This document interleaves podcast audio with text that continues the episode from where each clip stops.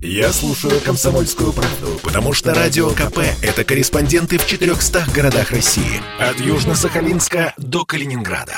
Я слушаю «Радио КП» и тебе рекомендую. Спорт с Виктором Гусевым на Радио КП. ЦСКА выиграл у «Зенита» 4-0. Подробности в нашей очередной беседе о спорте на радио «Комсомольская правда».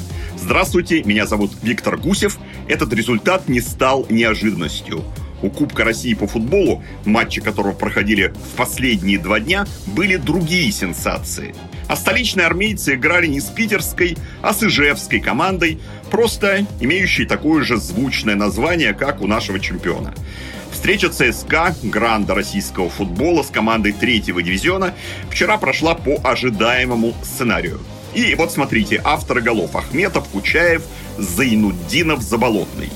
Я перечислил всех, чтобы стало ясно. Команда Алексея Березутского, если и не играла полностью основным составом, то на поле не было всего лишь нескольких ведущих футболистов во главе с вратарем Игорем Акинфеевым, которого заменял 17-летний дублер Владик Тороп. Это, я вам скажу, серьезное отношение к Кубку. И почему именно на этом делаю акцент. Когда-то розыгрыш Кубка был интереснейшим соревнованием. Проигравший выбывает, интрига, неожиданные победители, чего стоит хотя бы выход в один из финалов команды «Знамя труда» из Орехова-Зуева. Но со временем интерес к спору за, на мой взгляд, один из самых красивых трофеев европейского футбола начал угасать. Большие клубы стали относиться к нему пренебрежительно. Еще бы, у них же Еврокубки. Вообще, мне иногда кажется, что наши лидеры и к национальному чемпионату относились бы как к чему-то неважному, если бы он не был обязательной ступенькой к европейским клубным турнирам. Меня, честно говоря, немного коробят, когда, говоря о положении команд в таблице, э, мы рассуждаем исключительно о зонах тут зона Лиги Чемпионов, а тут зона УЕФА.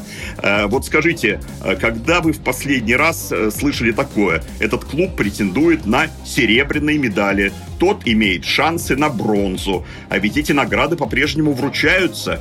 И мало ли, что их нет, скажем, в английской премьер-лиге. Давайте-ка у них что-то более интересное скопируем. Кстати, надо сказать, что кубковая идея ведь с течением времени э, становилась все менее популярной и в топовых футбольных странах. В итоге даже ушел в небытие европейский кубок обладателей кубков. Но УЕФА временами демонстрирует весьма трезвый взгляд на вещи, и там поняли, что негоже вот так обращаться с давней традицией. И теперь по относительно новому правилу владелец Кубка своей страны получает путевку в Лигу Европы. Выигрывая ее, и ты уже в заветной денежной Лиге Чемпионов. Такой обходной путь не через порой сложнейший чемпионат страны, вполне перспективный путь.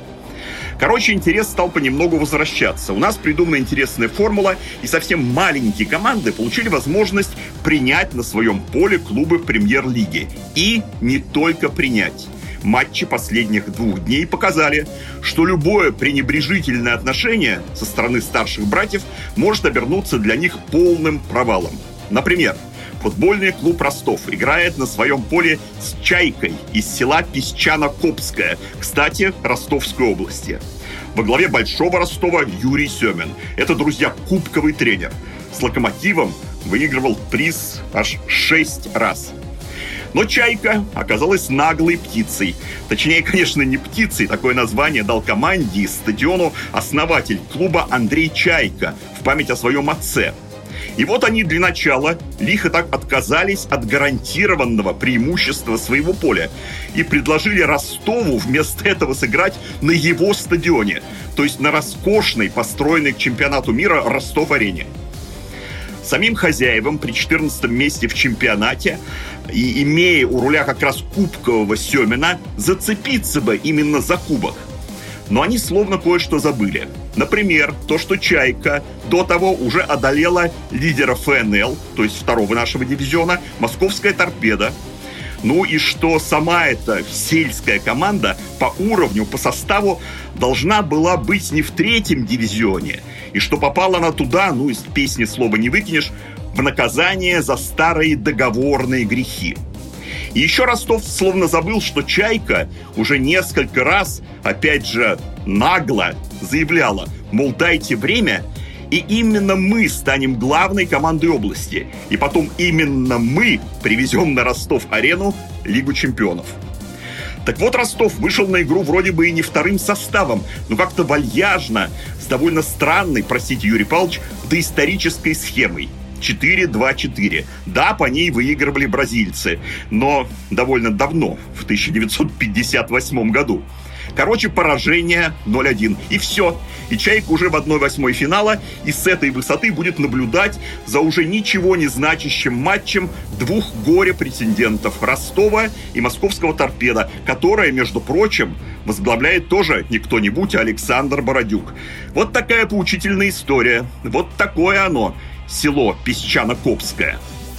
Уикенд принесет нам немало интересных событий. Например, завтра в чемпионате Англии Челси-Манчестер Сити ремейк майского финала Лиги чемпионов. Об этом в понедельник, когда будет наша следующая беседа на радио «Комсомольская правда». Пока же все выпуски можете послушать в разделе подкастов radiokp.ru. До встречи! С вами был Виктор Гусев. Берегите себя.